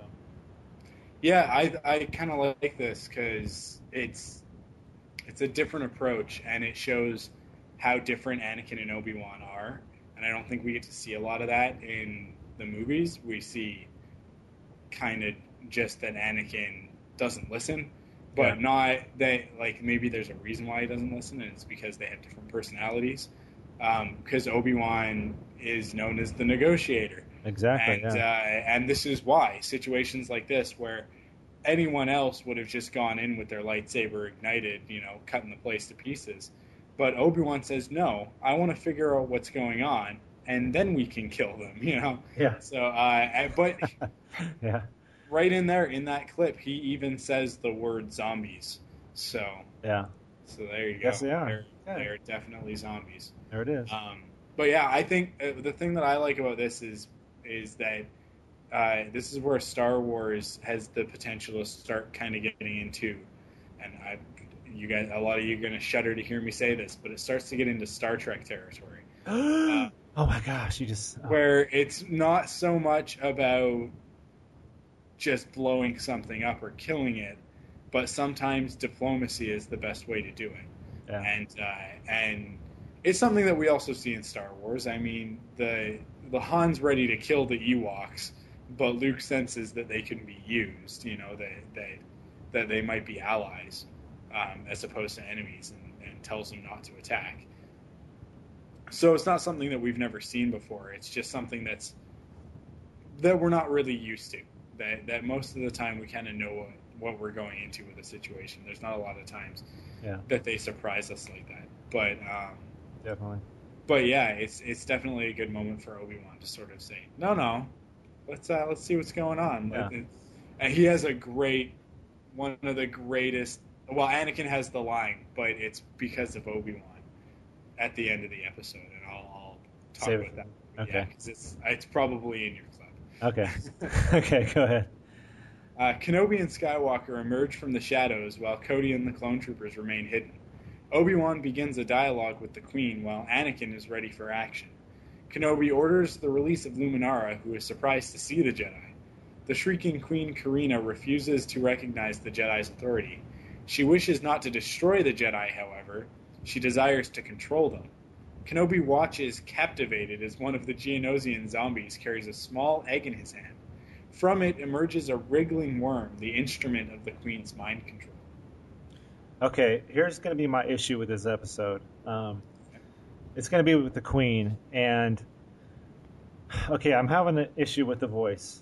The first time I I've heard, I first right time where you okay, the first time I've ever had an issue with with the voice, I would have loved to seen this subtitled with Yeah. the same clicks that uh, Yeah. Poggle does, and I don't know if it's because they don't want to do subtitles on an apparent quote unquote kid show, Yeah. but that ah, I just wasn't feeling. They've uh, they've avoided it because where Poggle was subtitled in the movies, he hasn't been subtitled in the series. And True. anyone who would normally be speaking in an alien tongue has been speaking in English. Uh, uh, what's his face? The the Hutt. What's what's his name? oh, uh, Ziro. Yeah, Ziro is a really good example of that. Previously to that, any Hutt that we've ever encountered in the Star Wars universe has spoken in Huttese first. Yeah, yeah. I, actually, Ziro is another good point too. I don't. Yeah, and Ziro has never spoken in Huttese. He's only ever spoken in Basic. Right. So, which is English for those of you who aren't up on your Star Wars language technicalities. yeah. Um, so yeah, it. I was a little bit. I was a little bit annoyed by it as well that Yeah. she didn't just start clicking and popping. Because first of all, like I love that. I think that's so cool Oh that yeah. that's how the Kamino or the the Geonosians speak Right. is that they, they speak like with these clicks and pops and, and whirs and stuff like that. Um, because it just goes to show like there's lots of different aliens and there's and it's a it's a big universe out there. Not everybody speaks the same language or is even capable of speaking the same language. So Right.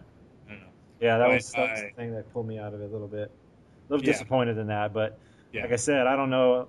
Maybe it is because it, I think it's a kids show and you know they don't have time to read a subtitle, so um, you know that's just the nature of the show, I guess. And, uh, and what- what- you know, we also find out that um, why she has this, um, why she has these zombies. Basically, she has Luminara, who she's going to mind control. And can you imagine if she had Luminara, Anakin, and Obi Wan under a mind control? What kind of weapon that could be? Yeah. Um, so there it is of what's going on with this episode and why she didn't kill Luminara. Yeah. Um, and then she gets uh, Poggle to bring Anakin and uh, Obi Wan down. So yeah, that's that could be a huge weapon to have mind control over these Jedi. So Yeah. Yeah. pretty good, pretty good little um, story right there. I kind of like that. Um, I'll go ahead and continue here. Kenobi takes no action until the worm is released to crawl upon Luminara's skin. He wants to capture the creature alive to study. Only once it slither, slithers on Luminara does Kenobi and Skywalker strike. Obi-Wan orders Cody to attack. The clones snap on their helmet lamps, temporarily blinding the dark-dwelling Geonosians. Anakin cuts through Luminara's bonds and slaps shackles on Poggle. In the scuffle to escape, Anakin knocks the worm from Obi-Wan's grip and crushes it under his boot. So yeah, right in this moment, this is where the uh, that line is. Um, Obi Wan gets gets upset with. him. Oh, yeah. like, Yeah. he's like, because it's not like an accident. Anakin, like Obi Wan drops it, and as he drops it, Anakin runs over and purposefully steps on the thing and crushes it. Yeah. Um, and Obi Wan gets all angry, and he's like, "I was gonna study that." And Anakin, Anakin's reply is, "You can study the bottom of my boot," and Yeah. then just keeps going. Yeah. And I just, oh man, it's got to be one of my favorite lines from the entire series. Yeah, he If said that not, really like, good. My favorite line because it was just so funny. It was just the relationship between these two guys, like. Anakin just is so sick of putting up with this crap. It, it shows that their relationship goes both ways. That it's not just Obi Wan who's constantly putting up with Anakin and his antics, but every once in a while, Obi Wan gets a little bit out of control and you know wants to study the slithering green worm, and Anakin's like, you know what? If we just kill it, it won't be a problem. Yeah. So Yeah, I know it was it was a good line and Yeah. and it, it just flowed, you know, like you said, uh Yeah. Matt Lanter, the line he said was it just came out perfect and it, made you yeah, laugh. it was like, yeah. it was a really good performance moment for the both of them. Oh Just- yeah, definitely. yeah, Um, Uh, you want me to finish? sure. Okay, the clones blast the chamber supports, bringing tons of rubble crashing atop the Queen and her zombies. The Jedi clones and the bound Poggle run from the chaos, clambering up an air shaft. A great geyser of dust pushes them to the surface, where they emerge shaken, filthy, uh, but intact.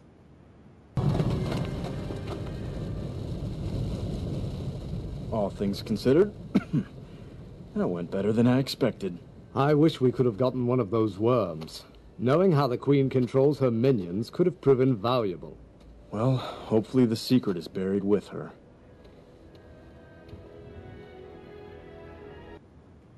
So I don't know uh, what happened to the queen. I mean, you know, the, the temple basically crumbled. Um, Mhm. You know, I'm, we're, I guess we're going to assume that she was crushed and all that, um, unless you know anything or felt anything was different with, with that. I I well, I didn't really get a sense of anything about the queen herself, but I did just I'm trying to remember exactly. Uh, but there was kind of a camera move that maybe went towards one of the clones or maybe Luminar or, something like that that made me think we haven't seen the last of this. Maybe not, Like yeah. like uh, it's almost a lock that one of those worms got out of there, like sort of snuck out with one Yeah. of them. Um, that's the feeling that I got. So, so I don't know. We'll see because because the next episode is called Brain Invaders, and uh, I, I haven't seen the preview for it, but we're gonna hear it uh, in in a couple minutes. Yeah. So, So uh, that's sort of the feeling that I get. I don't know. Can you? Because you've listened to the. Well, you've probably seen the. Yeah, I have. I've seen the. Uh, video. So can, does that does that sound about right? Do, am I on the right track? Or Yeah, the only thing I can't figure out is, I mean, you'll hear it in the clip, but there is going to be worms that uh, are going to make it onto a um, a spaceship that the clones and uh, and uh, Ahsoka are on. But how they get Okay. there, I'm not sure yet. It doesn't doesn't say or show anything of that. So Yeah. that's kind of like the mystery of, of um, the next episode is how these worms get on to this to the ship. So, um, I'm sure we'll see. Uh, you know, in the beginning of the episode. Yeah. How oh yeah, I, I hope so. they managed to. Yeah, I like. I would think that they've probably hitched a ride with some of the clone troopers or something. yeah, most Um, likely. and that Obi Wan's gonna wish that he hadn't said what he said. Yeah, yeah, Anakin's comment actually is probably the more dangerous one. Of I'm just thankful that they're all down there. You know, like that that we dealt with them. It's like, oh, you shouldn't have said that. Yeah, yeah. Because Yeah. now that it's gonna come back to bite you in the butt. You know what I can't figure out is when they all blew up through the, uh, kind of blew out onto the surface. Yeah. Why didn't just Poggle just fly away? Can't figure that. Does Yeah, he need his arm? kinda- Does he need I- his arms to fly? yeah. I don't know. I don't get it. I I think it was just one of those situations of be like you've been captured by the Jedi, give it Give up, it up. like and by himself. I would think, especially considering he's with the Separatists, that he's a bit of a he's a bit of a coward Yeah, because they tend to be. Yeah. Uh, so I would just think that it's just a matter of him yeah, thinking like, oh, if I try to escape, they'll just slice me in half. It's not, it's Yeah. not worth the hassle. He knows when he's been beaten. yeah. So, Well, overall, um, you know, it was not bad. You know, I was kind of iffy on the whole zombie thing and how that was going to turn out, but you know, with the alien references and all that, it, it was pretty good. Um, you know, yeah, not not Yeah. the best episode, of course, of the season, but um, you know, Yeah. right, right along line with with everything else. So Yeah, it's it's definitely a solid episode. I mean, there's not a lot about it that I would really change, other than yeah, I would make the zombie fact, like the zombie thing, a little bit more apparent with the Geonosians, but that was obviously like a a resource sort of issue. They can't animate like because they're not going to spend a month creating six different Geonosians that are like half rotten. So all they did was sort of change the color and give them eyes, and that yeah, that made sense for us. Yeah. But um, that and the voice of the queen, I just yeah. That was Yeah. yeah, that was a big one for me. Not a big deal, but I mean, I don't know. Too bad they couldn't do the old subtitle thing. yeah, yeah, I really wish that they would just get back into the subtitles because I really like Yeah. subtitled alien speak. Oh yeah. because that's one thing that I think Star Trek does really poorly. Everybody seems to speak English, Right. and uh, there's there's only really a couple episodes of of uh, the next generation where it's an issue, and uh, and I've always been like, you know what, you guys are supposed to be high concept sci-fi, and you've only done like two episodes on the fact that there's a language barrier between humans and alien species. It's a little bit weak in my opinion. Yeah. So yeah. I always thought Star Wars had that over Star Trek, yeah. but I guess I guess in the TV format that we can't uh, No. we can't experience. That. Nope. But, No. So I guess it's time to dig into the old mailbag, huh? Yeah, let's uh, let's jump into the middle. All right, I'll get the first one here. This is uh, uh, coming from Kyle Danielson again. says, uh, "Hello, Matt. Weapons Factory was a shocking episode. I thought for sure that Ahsoka and Barris had died. I was so shocked. Thankfully, thankfully they lived to fight another another day. Well, have fun, and I anticipate the next episode. It looks like we will see Obi Wan Kenobi in action again. Commander Danielson out." And yeah, we do get to see Obi Wan back in action. Um, Yeah. and as far as the last episode, he talks about Ahsoka and uh, Barris together. That was a we, we had talked about that last episode. Yeah. that, was a great scene. Um, Yeah. the whole aspect of it, the music, uh, the acting, how they portrayed the two characters as, hey, we're gonna we're gonna go down with the ship basically, and uh, Yeah. you know if this is how we go, this is how we go. We're gonna we're gonna complete our mission and uh, really nice scene. So um, we have to agree with you there on that, Kyle. Thanks for that. yeah, for definitely, definitely. It was uh, it was probably one of one of the best executed scenes in the in the series so far. I talked about that about how great the the tower coming down on top of them and everything, how how great that was, and just how how much emotion it had, and just it was really well done. Yeah. So so we we are definitely in agreement. Def- It was a great movie. Yep. Um, you want to take the next one? Yeah, this is from JC Cox, and he says, uh, "I saw the show last week in NH. I don't know where NH is. Do we know where New Hampshire? is? New Hampshire. Okay, it's New Hampshire.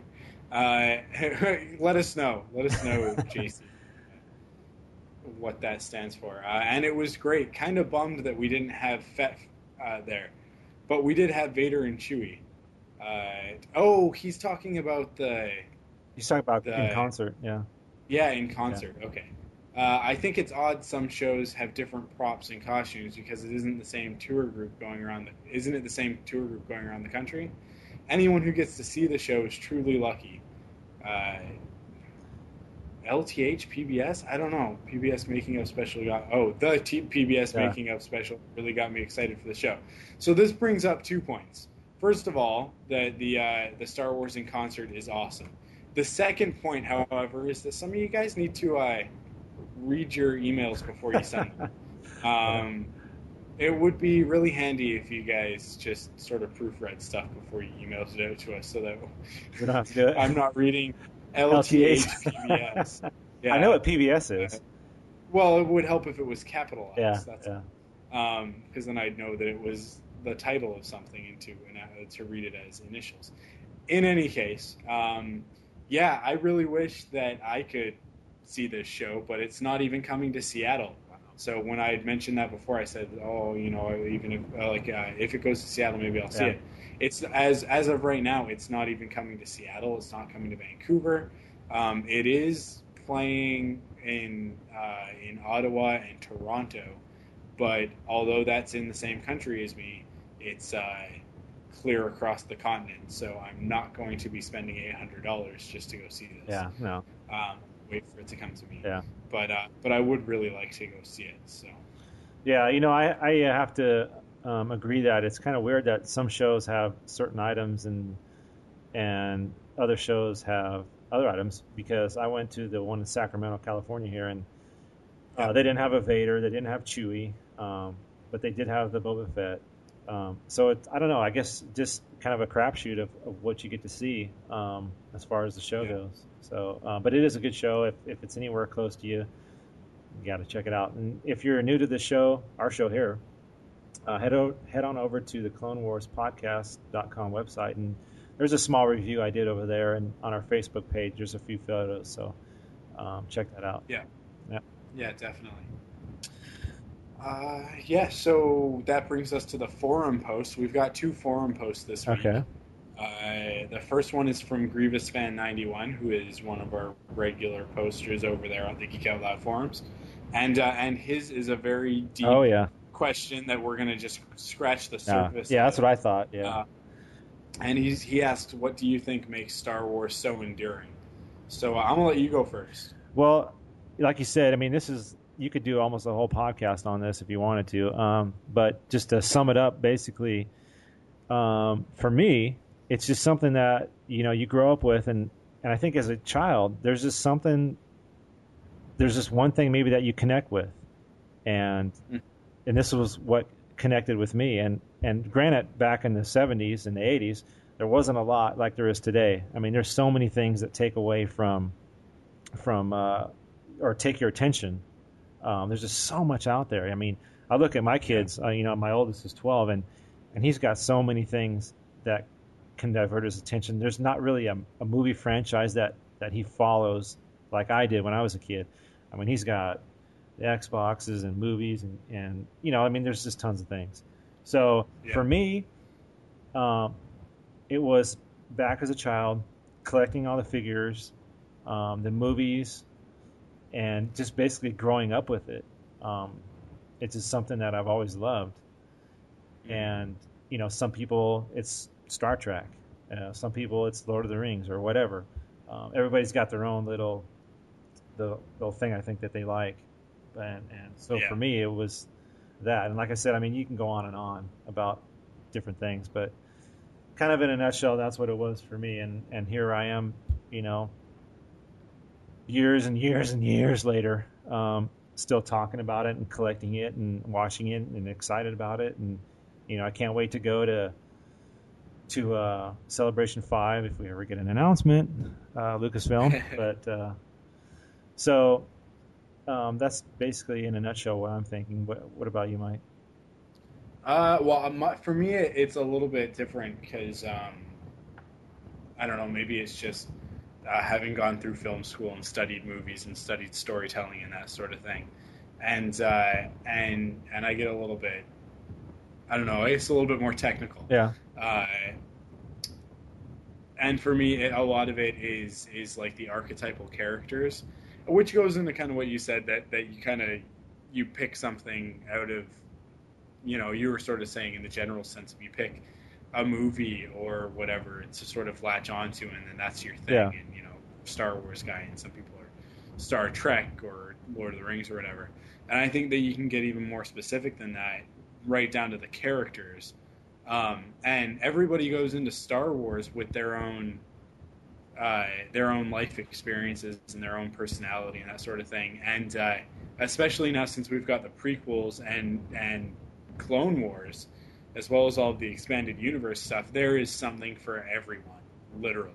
Oh yeah. Uh, so, uh, you know, if you're if you're when I was a young kid, first getting into Star Wars, it was Luke Skywalker. You know, I wanted to be a Jedi. I wanted to have a lightsaber. I wanted to be the hero that fights the bad guy and flies an X-wing and blows up the Death Star and that sort of thing.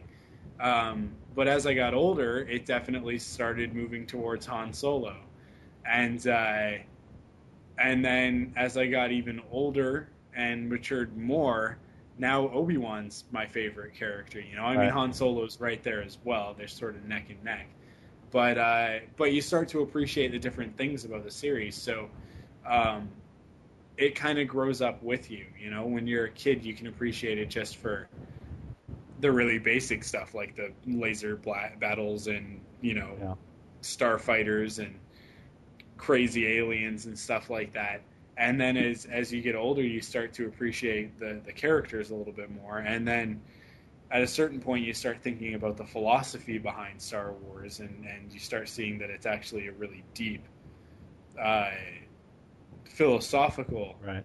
sort of story, and all of that goes into um, sort of the technical side of storytelling and the archetype that the story follows as a whole, which is uh, the hero's journey. Which, for those of you who want to know more about that, uh, you can pick up the hero's journey by Joseph Campbell, which is the book that actually inspired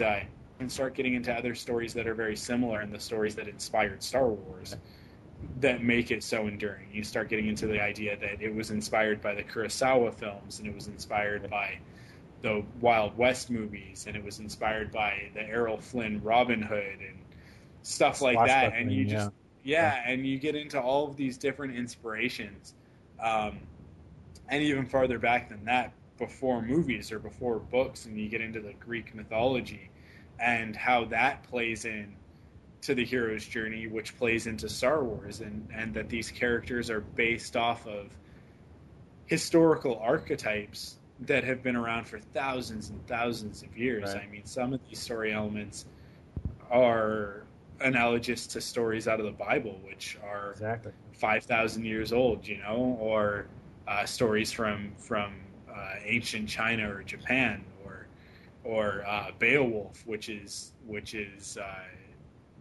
an old Danish uh, hero like epic poem Right. sort of thing, you know. So so you start getting into that stuff, and I think that's what makes Star Wars such a lasting force. That it's got those elements to it that will make it literally last forever in one form or another. So, Yeah. So there it is. There's a just a Yeah. quick thing, but like I said, you know, this is a, it's a broad topic, and you can yeah, we could talk about it for Yeah. hours. yeah. Um, it looks like we got another forum post from uh, JC from NH, which I'm assuming again is New Hampshire.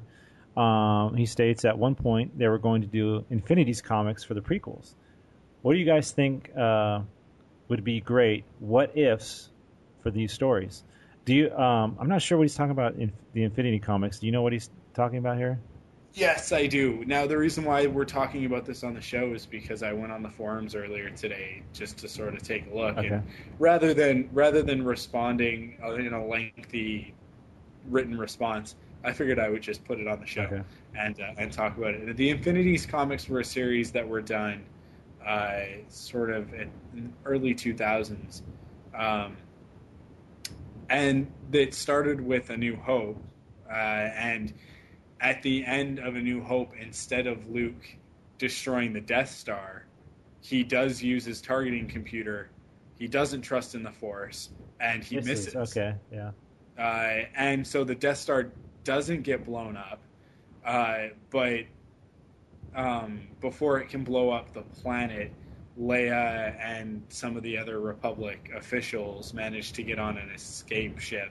You know, because like like uh, Luke doesn't do it, and then he radios back and he's like, "You better get out of there." So some of the ships make it out, um, and Luke and Han make the jump to light speed and and go uh, I think to Nar Shaddaa or something like that. And uh, meanwhile, Leia tries to escape. She gets on a ship and escapes the planet before it gets blown up, Right. but gets intercepted by one of the Star Destroyers or the Death Star itself or something like that. And so she is pr- held prisoner once again by Vader and Tarkin, but this time Vader decides um, that it, they're going to treat it a little bit differently because they've destroyed the rebels.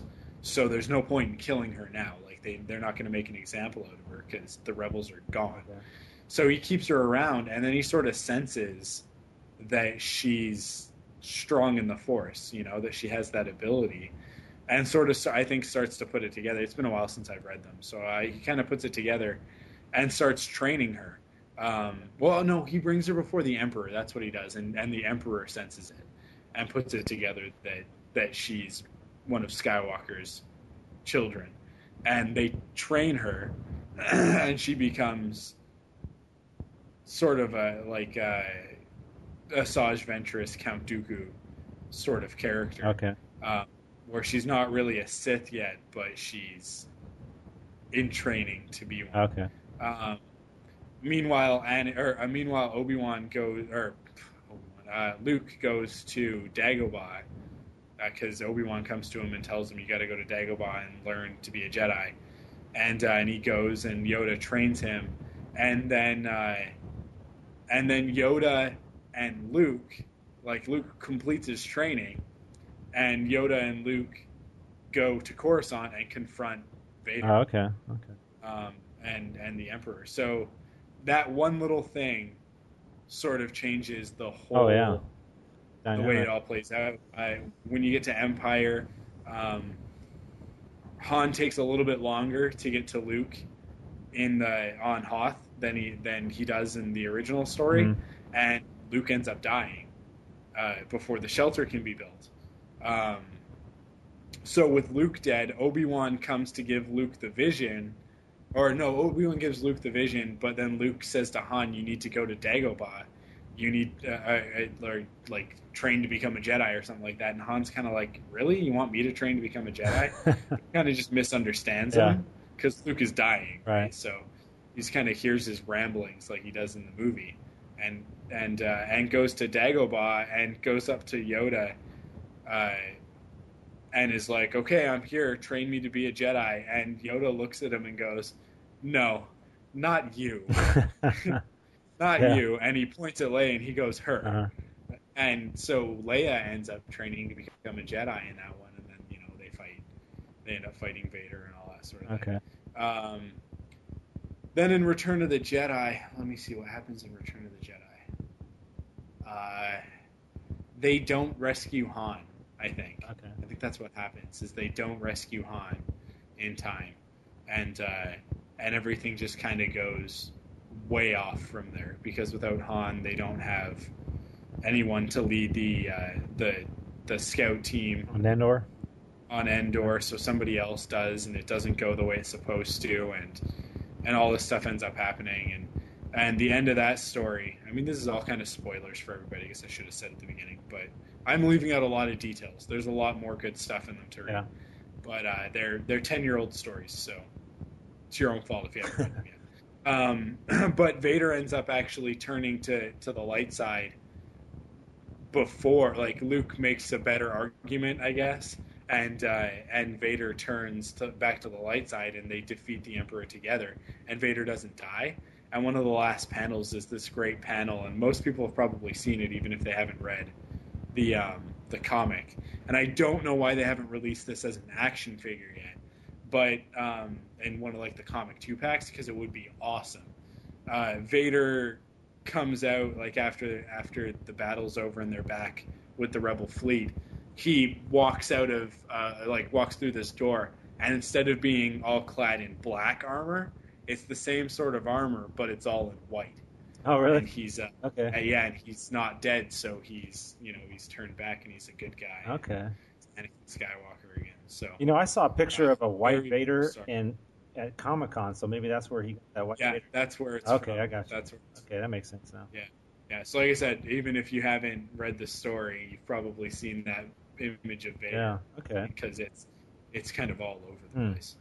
Um, Okay. So, all of that to explain the concept of what an Infinity's story is, um, and now it's our turn to uh, to sort of make up what we would do if it were the prequels. So, so uh, you want me to go first, or do you want to? Well, I thought I'll go first. I thought for a second he was talking about a a uh, graphic novel, not a graphic novel, maybe a trade that I purchased a while back. and It was called Visionaries, and uh, uh, s- similar, kind of a idea. similar idea, right? Okay, yeah, that's kind of what I thought. Um, where Maul comes back to uh, Yeah. face Obi Wan on uh, Tatooine, but you know what? If it's just what ifs, you know, I'd, I'd like to see more uh, Darth Maul, uh, Qui Gon. Yeah. What if You know, What if they hadn't defeated Darth yeah, Maul? exactly.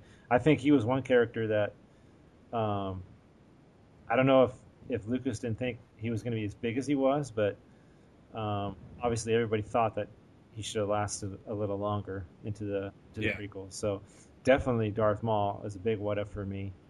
Um, and then, uh, like I said, maybe some Darth Vader and maybe even Qui Gon because I thought he did such a he was such a great character in Episode One Yeah. that him also we didn't get to see much of. So those would be three. I think I think that's the big one for episode one Yeah. for me is, is if Qui Gon lived right. And then went on to train Anakin, and Obi Wan sort of went off on his own, got a different Padawan, and, Yeah.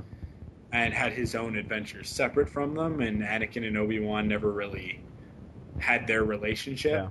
and uh, and what would have happened later on because even with Qui Gon around, the uh, Chancellor Palpatine still would have tried to mold him, right? I mean, it was Yeah. Kind of predetermined before anybody even ever found him that we kind of find out in Episode Three that uh, that maybe Plagueis created Anakin in the first place for this purpose Right. of defeating the Jedi. So I don't think that that Sidious would stop um, with that, and and that his plans would go forward for stuff like the Clone Wars. So the Clone Wars would still happen, but Qui Gon would be around, Right. and in that in that what is it? It's uh, it's like a ten year interim, right, or about seven or eight years. Uh, that Obi Wan trains Anakin. What if Qui Gon was training Anakin, and we get to Episode two, and Qui Gon with that little bit more wisdom and a little bit more preparation of what it takes to train a, a Padawan, starts to see Anakin and the path that he's going down with Padme and the attachment th- and that sort of thing, and says, "No, you know, you can't do this." Yeah. And and where does the story go from there? With a, a teacher that was a little bit more prepared and maybe didn't make some of the mistakes. that we Wan did. Yeah. No, I Yeah, think we're on the same Uh, page there. yeah, I think that would be a really interesting story. And then on top of that, Qui Gon is just a really interesting Oh yeah. character Yeah. Definitely. that I would love to see more of. And I, it's a shame that he died in, the, in episode one. So, Yeah. um, and somewhere in there, I'm sure that you could that that you could put it that that Darth Maul. Maybe that's why Qui Gon doesn't die. Is that Darth Maul escapes? You know, instead of sticking around, he decides, "Screw this! I'm outta you here, know, yeah. like yeah, I'm taking off." Uh, maybe Obi Wan doesn't get stuck behind that laser gate, and as Darth Maul stands on the other side of the laser gate from Qui Gon and Obi Wan standing there preparing to kill Yeah. him, he's like, "You know what? I don't really want to fight you guys." Just jumps down. I'm the out of here. Yeah. and takes Yeah. off. Yeah, um, and lives to fight another day. So, Yep. so that and then you know, then where does Dooku come in? We don't need Dooku necessarily. So, Right. you know, maybe Jango doesn't get picked as the clone, as the clone. Uh, what's it called? Like the clone template. Template, yeah. So. We end up with different clone troopers. We end up like, and the whole story changes. Oh yeah, it could snowball from there. Yeah, so so that's that's the idea for for episode one. What would you do for episode two? Wow, two. Oh, you know what I would do with two is get into more of the Sifo Dyas um, storyline, and then but that would play into um, more of Dooku. So, you know, I, I like Qui Gon, and then Dooku is kind of an interesting character too. So maybe something with him and, and Sifo Dyas and see what's going on with that. Um, about creating the clone army and, and just why. And here's another thing what's going on with Dooku and the Lost Twenty? You know, why did he why did he leave? And maybe um, that's actually, I guess, more of me asking what's going on than what ifs. But um, Yeah. what what about you in episode two? Okay, I've got one that's gonna blow your Oh, mind. here we go. Are you ready for this? Ready to? Here it is. Okay, what if Anakin and Obi Wan didn't sense the bugs Oh, okay. in Padme's room, Uh-huh. and R two didn't notice them, and Padme dies right at the beginning of the movie? Yeah, I totally. Like, what if she died? Then we don't have any Luke or Leia.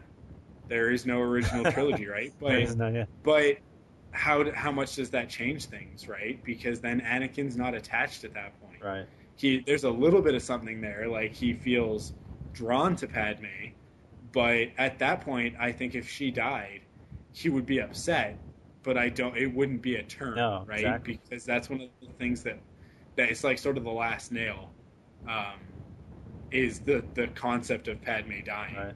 is what turns him, right? So, um, if she's already dead, they don't fall in love.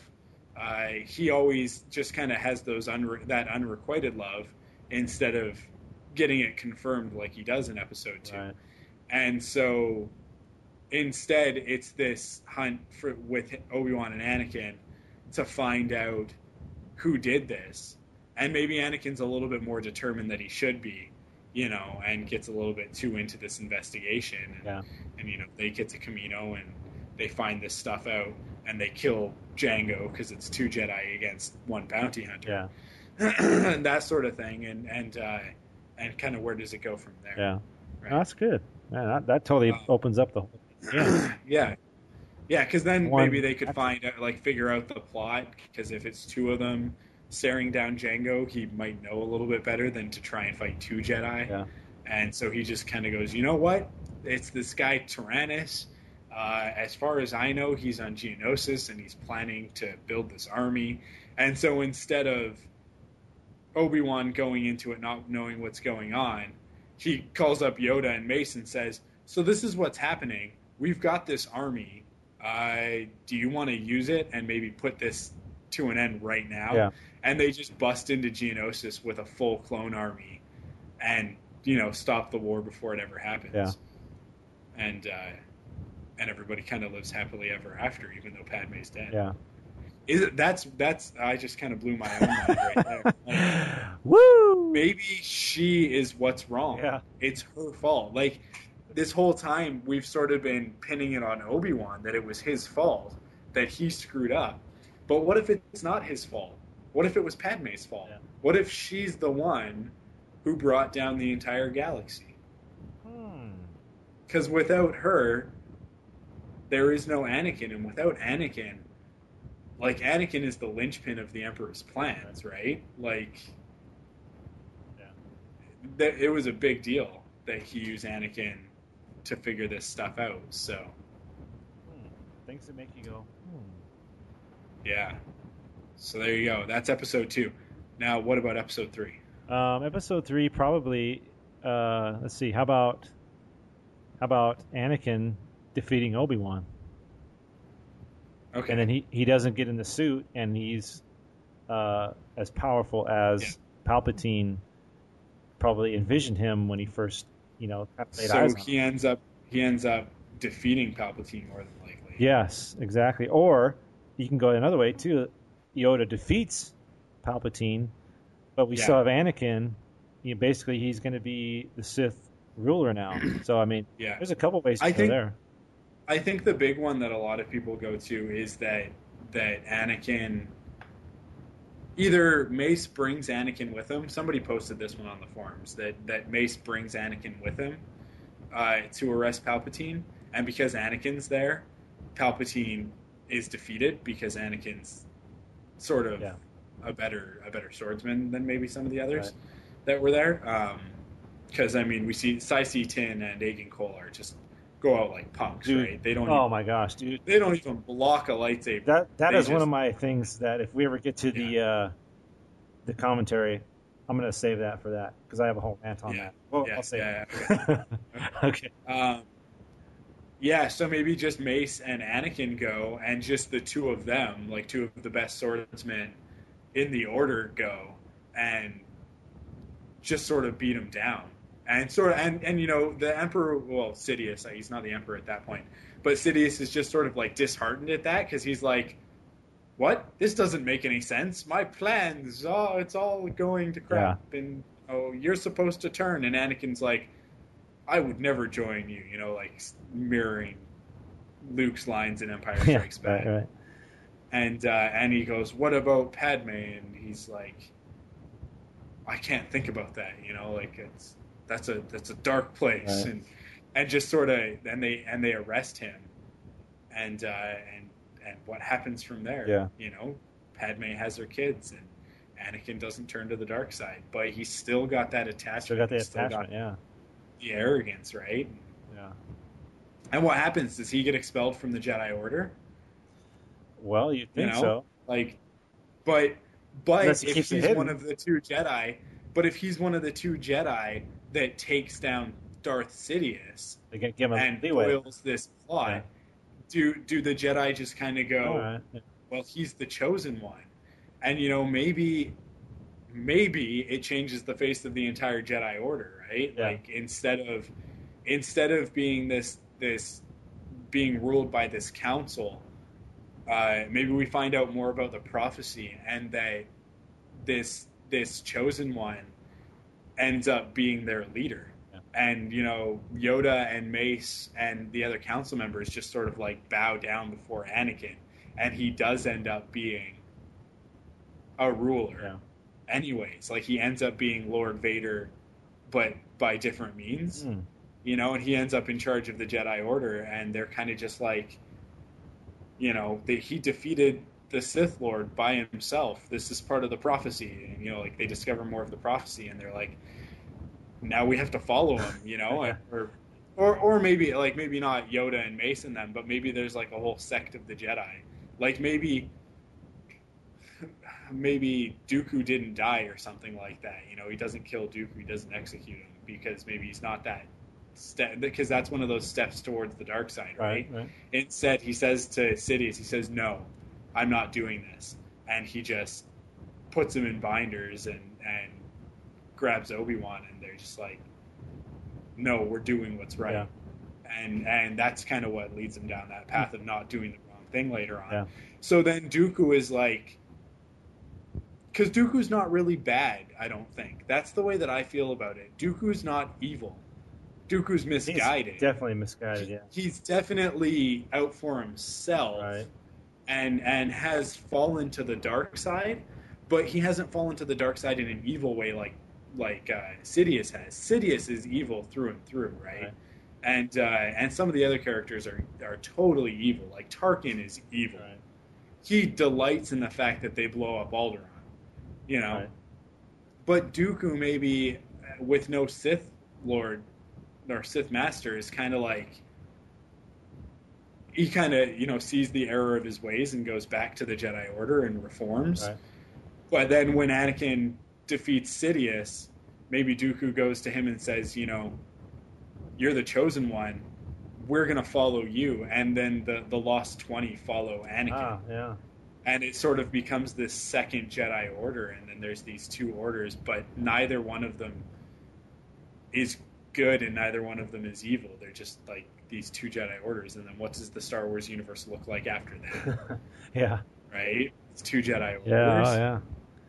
different with a different belief structure because in the one you've got the Jedi like Yoda and Mace and Obi Wan that believe in doing, you know, what the Force's will, and then you've got Anakin who's maybe a little bit closer to the dark side, maybe closer to what Jacen envisioned, right? Jacen, Solo. Yeah. towards the end of a new Jedi, the new Jedi Order, Right.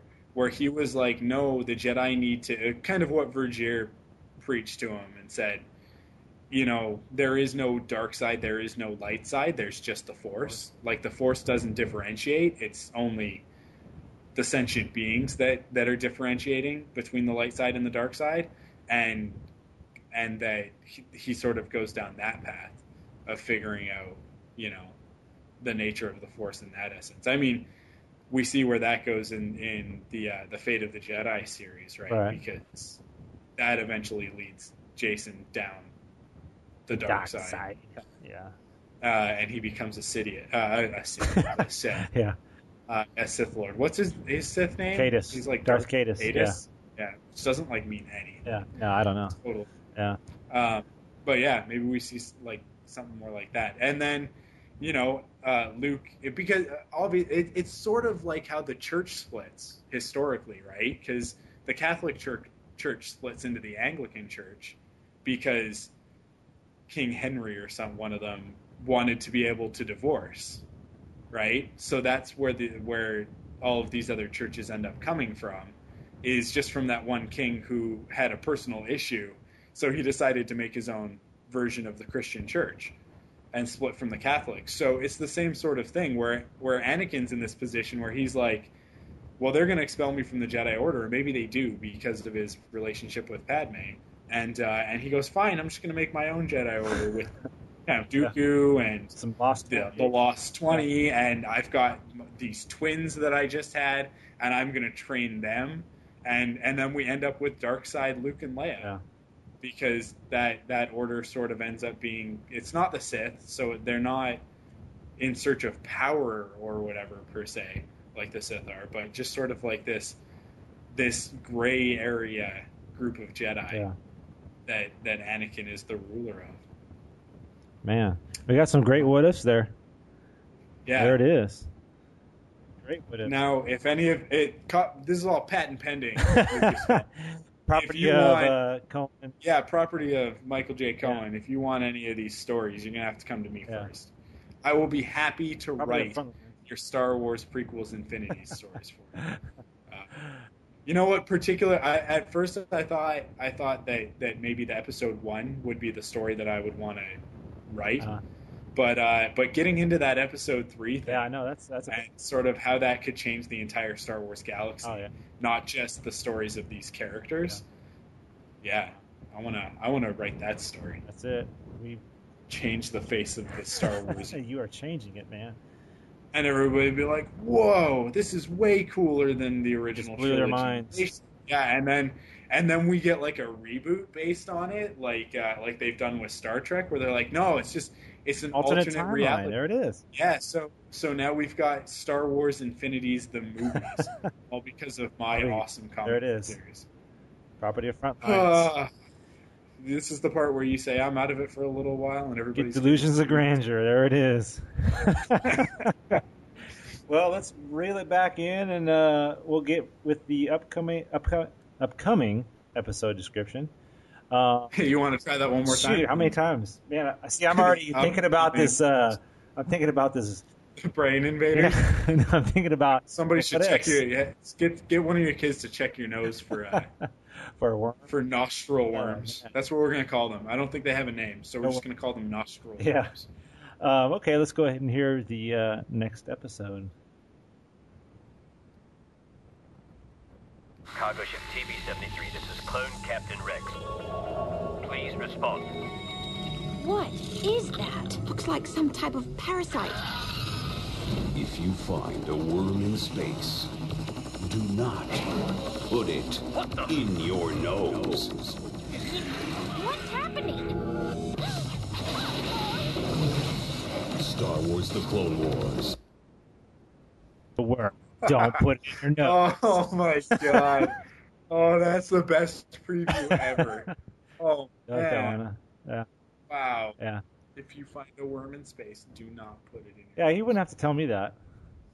It's good Yeah. advice. It's good advice. So, like I said That's right. earlier, you know, we we're going to see uh, Ahsoka, Barris again, um, Captain Rex, uh, these worms, and it's just a kind of a mystery of um, what's going to happen afterward and how the worms got there. So, um, looks like we'll find out. Now, did you know that we are on another two week break? Uh, I I suspected that one was coming Yeah. up. I did not know that it was coming up So- now. So we've got this episode, and then we have two weeks. Yeah, two week break. Down in the states here, of course, it's uh, Thanksgiving week.